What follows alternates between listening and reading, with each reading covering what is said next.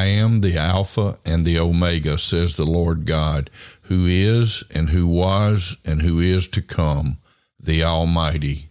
Revelation chapter 1, verse 8. Here, Jesus is identified as the Eternal One, who the, the beginning and the end, who is and was and is to come.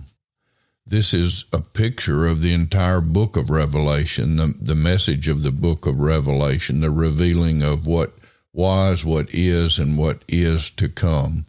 And then it refers to him as the all powerful one, the Almighty, the Alpha and Omega, who was and is and is to come, the Almighty.